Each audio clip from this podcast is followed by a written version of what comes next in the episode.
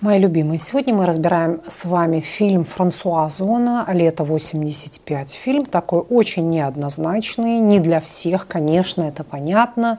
В целом фильмы Франсуа Озона очень специфические. Я смотрела все его фильмы, половину из них мы уже с вами разобрали. Мне вспоминается из последнего, что мы с вами разбирали, это «Двуличный любовник», правда же? Дальше мы разбирали «Молодая прекрасна». Вообще очень классный фильм. Кто не смотрел, пожалуйста, посмотрите. Потом вслед за этим посмотрите наш с вами разбор. Скажите мне, как вам лето 85? Может быть, немножечко нудноватый кому-то покажется, но он очень хорошо отражает отношения между вообще мужчиной и мужчиной, мужчиной и женщиной, женщиной и женщиной, вне зависимости от сексуальной ориентации. Там, в принципе, классика, которую мы сейчас с вами разложим. Ну, во-первых, я сразу хочу сказать, очень часто идет вот эта самая комплементарная пара, когда один дополняет другого. Ведь этому нарциссе Ку, да, жизнелюбимому, очень витальному такому Давиду, ему было бы неинтересно с таким же, как он сам. В этом и состоит вообще эффект плюса и минуса. В этом состоит эффект каких-то пазлов, да, дополнить друг друга. Безусловно, чтобы выплеснуть всю свою красоту наружу, чтобы увидеть себя в отражении в глазах влюбленных каких-то, да, увидеть себя в зеркале. Этот Давид, этот нарцисс должен был найти кого? Застенчивого, стеснительного мальчика, которого он наверняка может свести с ума, которого он наверняка может поразить, разорвать ему сердце. Правда же? Нарцисс никогда не будет искать себе подобного, разве что для фотосессий каких-то. Даже если он найдет женщину нарциссичную, к примеру, да, то это будет немножко другого плана нарцисса. Я потом попозже расскажу. Мы как-то с вами, кстати, разбирали, когда два нарцисса живут вместе.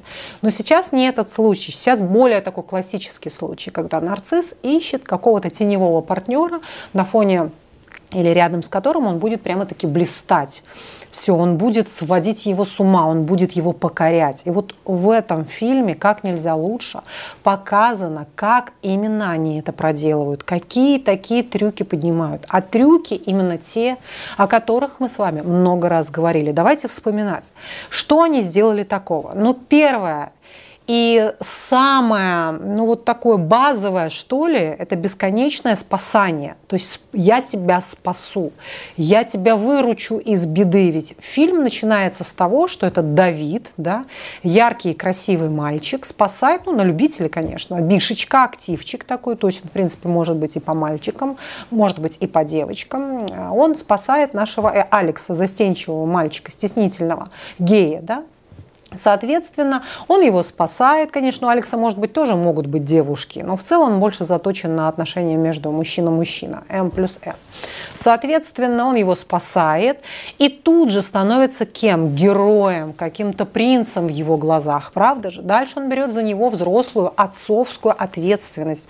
Он начинает о нем заботиться, покупать ему одежду. Он хочет его как-то развлекать, он ходит, э, водит его в кино, в какие-то эти э, Диснейленд, бренды, правда же? Дальше что он делает? Он проявляет опять же эту отцовско-материнскую, да, родительскую заботу, лечит ему эти губки, призывает его заботиться о себе. Это все базовые вещи на самом деле, да, очень важные. Поэтому непременно это отмечайте в своей голове и не забывайте их, пожалуйста. И мы сейчас с вами потихонечку перейдем к ошибкам, которые делал Алекс.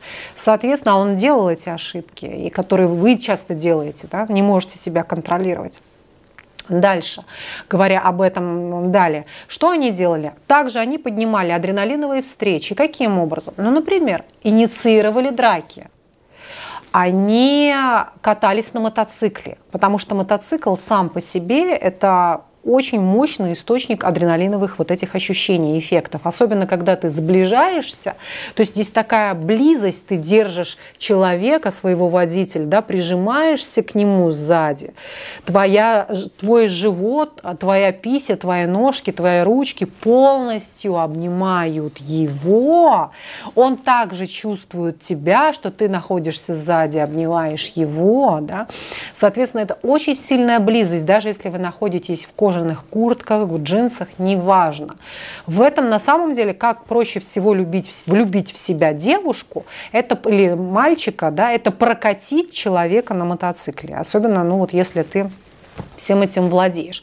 Поэтому все мои геи, кто меня сейчас смотрит, вы меня без конца спрашиваете, как влюбить в себя натурала. Так вот, фильм «Лето 85» – это для вас просто практически пособие, как влюбить в себя любого девушку, гея, гетеросексуала, вне зависимости от сексуальной ориентации. Если вы будете действовать именно вот по такой же схеме, а он применил все – да, все пикаперские хитрости, безусловно, он это не проговаривал, как я сейчас, он это не прописывал, у него это шло просто на автомате, совершенно бессознательно, поскольку это, в принципе, вписано и, так сказать, интегрировано в его личностную такую структуру нарциссичную. Они в целом все себя так ведут, да, почему и с легкостью можно влюбиться в нарцисса.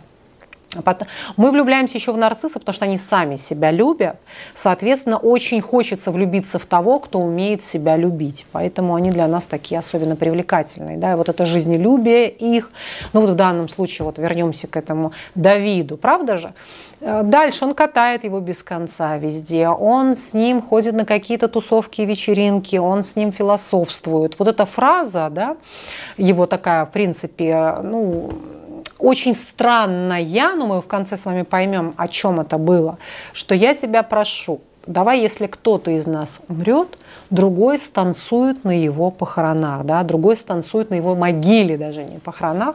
Вот и все. Вот у него постоянно были какие-то такие очень э, сильные экзистенциальные глубокие переживания. Он был мальчик такого склада, очень философского, постоянно бросал себе вызов, да, Конечно, в такого очень трудно не влюбиться. Очень трудно не влюбиться. Потому что там пытался заниматься с ним, ну, скажем так, любовью в недопустимых местах, где это будет очень страшно, где тебя могут застукать, заметить, может увидеть мама и так далее. Да? Ну, в общем, он делал все, что должен был сделать и нарцисс, и, в принципе, человек, который преследует цель влюбить в себя того или иного человека. Ну, все шло очень замечательно, все шло как нельзя лучше, развивалось развивалась страстно, романтично и очень красиво. Мамочки у обоих были сумасшедшие, вспоминайте, да? У Давида мама была такая очень розовая очкастая, да, как он сам сказал, моя мать, хочет видеть то, что она хочет видеть, да, видит то, что она хочет.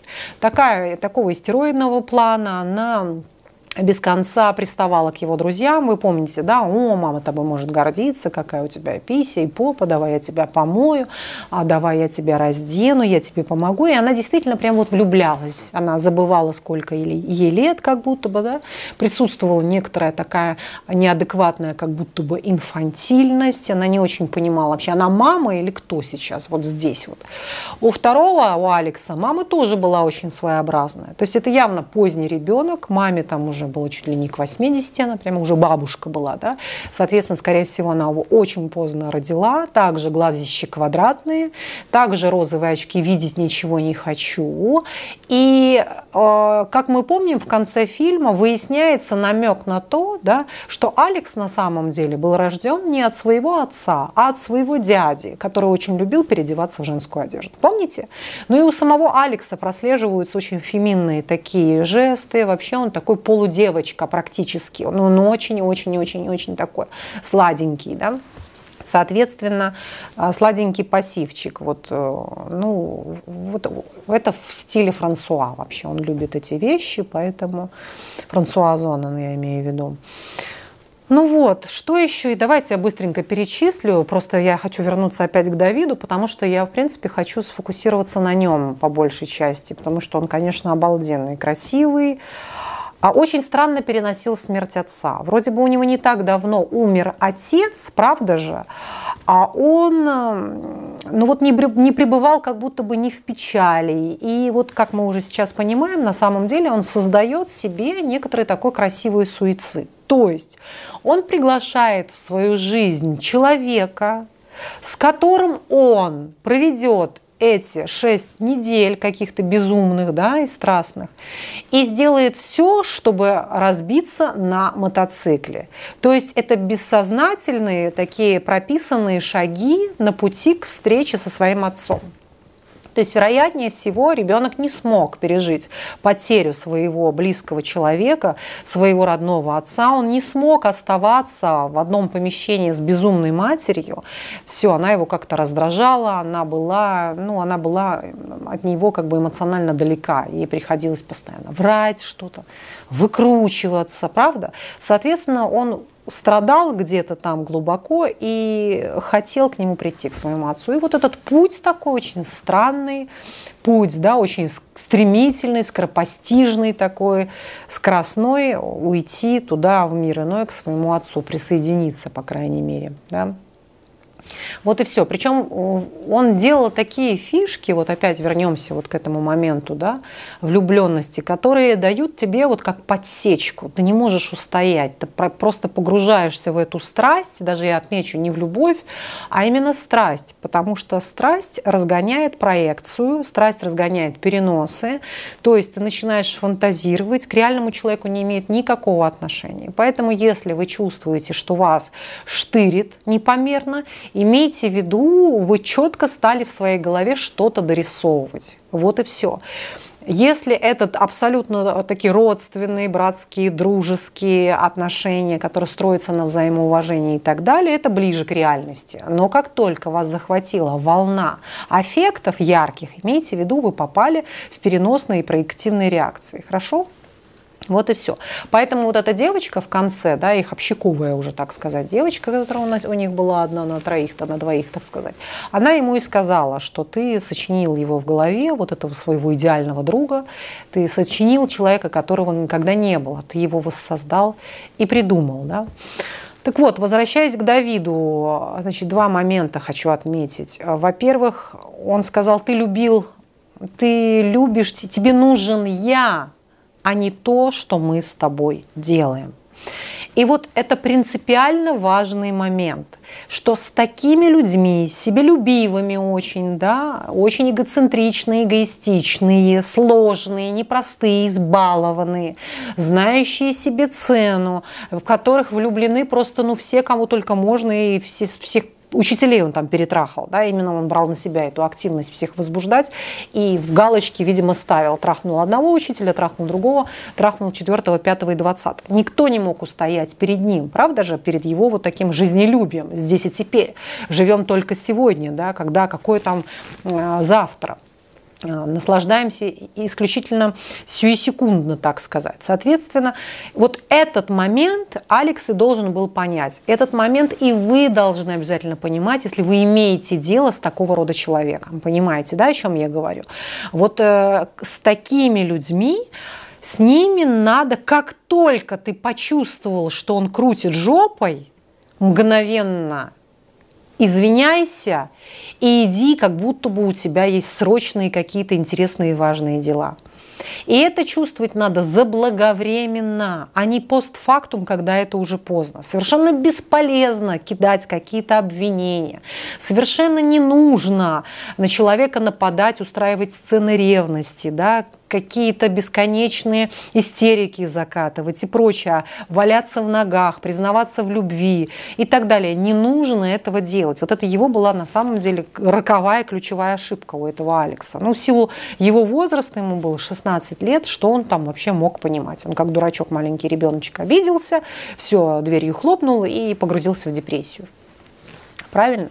Соответственно, вот этот вот момент очень важно. Ну, чуть позднее к этому перейдем. Так вот, возвращаясь к теме влюбить в себя, вспомните, как этот Давид делал маленькие такие вещи, которые не делал никто. Не делал и не, не будет делать никто и никогда. Они такие какие-то очень особенные, очень вот такие глубокие, как вот маленькие такие бриллиантики, встроенные в эту жизнь. Он, например, на дискотеке мог там, одеть ему наушники совершенно с другой музыкой. И ведь он знал, какая музыка играет в этих наушниках. Казалось бы, какая ерунда, какая мелочь. Подумаешь, он на дискотеке одел ему эти наушники. А это очень важно. Ведь он включил ему песню, очень такую романтическую, очень такую, ну что ли, под которой ты должен непременно встать на эту волну влюбленности. В этой песне ты обязательно почувствуешь вот эти яркие нотки любви. И действительно это происходило он стал перед ним танцевать, этот Давид перед Алексом, да, а Алекс в этих наушниках стоял и просто растекал, как тающее масло на солнце. Помните? Вот и все. И Давид, он состоял полностью весь из этого. Он был пропитан этим всем, да. Соответственно, я призываю вас всех, кто не обладает этими нарциссичными навыками манипуляции с другими людьми, э, посмотреть, во-первых, мои марафоны. У меня есть первая, вторая, третья часть на сайте. Вот и все, да, сайт, ссылка будет под описанием видео. Три у меня шага есть. Первый, второй, третий марафон в записи уже. Вы можете все это, каждую пикаперскую просто пошаговую инструкцию получить. Там все то, что проделывал Давид, и плюс еще кое-что, да. Соответственно, вот. И для того, чтобы быть подготовленным к этим вещам, в противном случае, когда человек не готов, он не успевает вообще отследить и понять, что с ним произошло. И только лишь уже в момент глубочайшей депрессии, на отделении неврозов, когда человек уже пьет антидепрессанты, когда он уже посидел весь и покрылся нервными тиками, да, Соответственно, он понимает, что было, когда он поработал с психологом.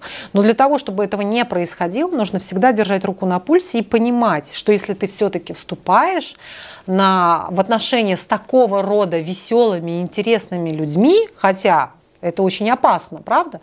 То имей в виду, с ними нужны, в общем-то, особенно такие, такие профилактические меры, так сказать. Что еще я хочу сказать? Угу. Дерзкий при этом, да, он же не просто какой-то сладенький такой, э, нет, он дерзкий. В нем есть, вроде бы, несмотря на его такую утонченную внешность и какая-то мужественность, он там может драться где-то, да, в морду кому-то дать. Ну и вообще вот эти адреналинщики, в них, в принципе, присутствует эта брутальность такая. Вот и все. Потом, например, в нем не было этой брезгливости, и было очень много спасателя. Ведь он увидел какого-то пьяного мальчика и стал его пьяного сраного отмывать. Потом пришел к нему на пляж, волоски ему расчесывал. Ну, понятно, внешне он ему очень понравился. И вместе с тем вот это присовокупилось. «Я же тебя спас, когда ты нуждался», он ему говорит. Тот ему говорит, что ты с пьяным, с каким-то возишься, что тебе с ним возиться? И он ему говорит, ну я же тебя спас. Этот сейчас тоже за булдыга может куда-то под э, колеса или плавать куда-то пойти утонуть. Я тоже ему хочу помочь, я тоже хочу его спасти. Да? Вот такие вот вещи. Веселый, находчивый, харизматичный очень, да, этот мальчик. Вот и все. Но как только он увидел истерику, которую сам же и спровоцировал, обратите внимание, он прекрасно понимает, что если он начнет целовать в лодке какую-то девушку, а он именно это и начал делать, скорее всего, и для того, чтобы вызвать зачем-то эту ревность, для того, чтобы спровоцировать этот конфликт, да? ему нужно же было сделать красивый суицид, но нарцисс это может делать не для того, чтобы обязательно войти в этот суицид. Нарцисс это будет делать для того, чтобы ему нужны эмоции, ему нужно подпитываться постоянно от вас, вот как просто как от каких-то батареечек, понимаете? Вот в чем дело. Соответственно, он чувствует, что пошло куда-то что-то на скуку на какую-то, на какой-то спад. Ему надо разогнать эту волну ярких таких страстей в 100 тысяч раз сильнее. Что он делает? Он присоединяет к этому третье лицо, неважно кого, в данном случае вот эту девочку, которая вообще ему не нужна была, начинает как-то при нем приставать, да, очень садистично, и это, но очень по-нарциссичному. То есть вот нарцисс именно так и будет делать. Он будет над вами издеваться, он будет над вами измываться, а потом зайдет в газлайтинг. То есть он скажет, что вам показалось. Он перевернет все с ног на голову, да, он скажет, что это не черное, а белое, вот и все, да, перверзный нарцисс, так сказать. Любой нарцисс перверзный на самом деле. Вот это та черта, перверзность, перевернуть все с ног на голову любой нарцисс все переворачивает с ног на голову.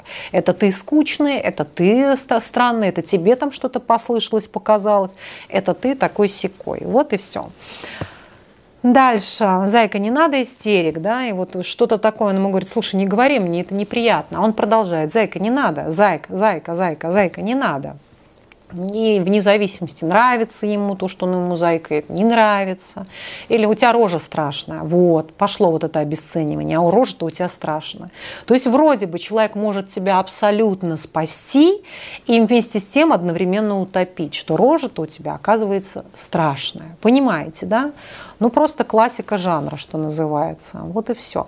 Немножечко, согласитесь, перекликается с талантливым мистер Рипли, где красавчиком, нарциссом был Дикий, а вот этот теневой мальчик, который хотел также, хотел быть вместе, был наш мистер Рипли. Помните? Очень похожие отношения. И Дикий ему, ты скучный, скучный, противный, мне с тобой скучно, да, в какой-то момент. Все, я переключился там на марш, отвяжись от меня. И тот не выдержал, закатил истерику, и эта драка закончилась, в общем, печально. Здесь это, кстати, было очень рядом, потому что у нашего Алекса тоже такая небольшая маньячиночка жила, согласитесь, было в нем что-то такое немножечко жутковатое. Дальше. Что я хочу сказать? И, соответственно, они очень стремительно и быстро, вот этот как бы развод у них происходит, да, мгновенно он попадает в эту аварию, наш Давид, и все это скоропостижно он за, покончил с собой, практически отправился на небеса к своему отцу любимому. Ну, а Алекс не может справиться вот с этим непониманием, виновностью. И вообще, когда человек теряет своего близкого, вроде бы казалось, господи, ну 6 недель, ну как вы могли так сблизиться? Но это такой возраст, 16 лет, когда человек ну что ли, да, когда особенно можно назвать его даже подростком, в принципе, когда подросток вот настолько пропитан важностью, какой вот, этот вот, что вот он как брат, что он как вот близкий друг, любовник, как будто мой отец, наставник, учитель, он все. И поскольку я весь такой стеснительный, замкнутый, тревожный, погруженный в собственный мир, как будто бы никто со мной особо не дружит, и мама-то у меня сумасшедшая, и папа меня не понимает, и вдруг такое солнце приходит в мою жизнь. Все, он тотально захватил меня то почему бывает очень часто подростковый суицид? Вот именно связан очень часто с первыми яркими влюбленностями в том числе, потому что это заходит в такую глобализацию, все так глобализируется, масштабируется, ну кажется, ну все, больше такого я в жизни не встречу, это была моя судьба, это было все. Вот это всецело подросток разрешает, поскольку мы когда уже вырастаем, мы ставим себе защиты, что «О, нет, в это я не пойду», то подростки лезут в это с легко, да, с легкостью. Посмотрите, как они, например, могут с крыш прыгать легко, без проблем, я не знаю, привязывать тарзанку с парашюта и так далее, на мотоциклах гонять. То есть они делают с легкостью то, что уже более взрослый человек сделать не может, правда? А подростки, у них есть вот эта отмороженность, они не понимают вот этой причинно-следственной связи, они как будто не до конца чувствуют, чем это может грозить. Им все кажется, как в компьютерной игре, что есть еще 10 жизней, которые если ты с этой покончишь, еще какая-нибудь будет. Да? Вот и все. Соответственно, гормоны еще бушуют, все это очень яркие эмоции, да, такие полярные, любовь, ненависть, мне хорошо, мне плохо, также все это бушует в нем, соответственно, прыщи вылезают и на жопе, и на носу, и везде.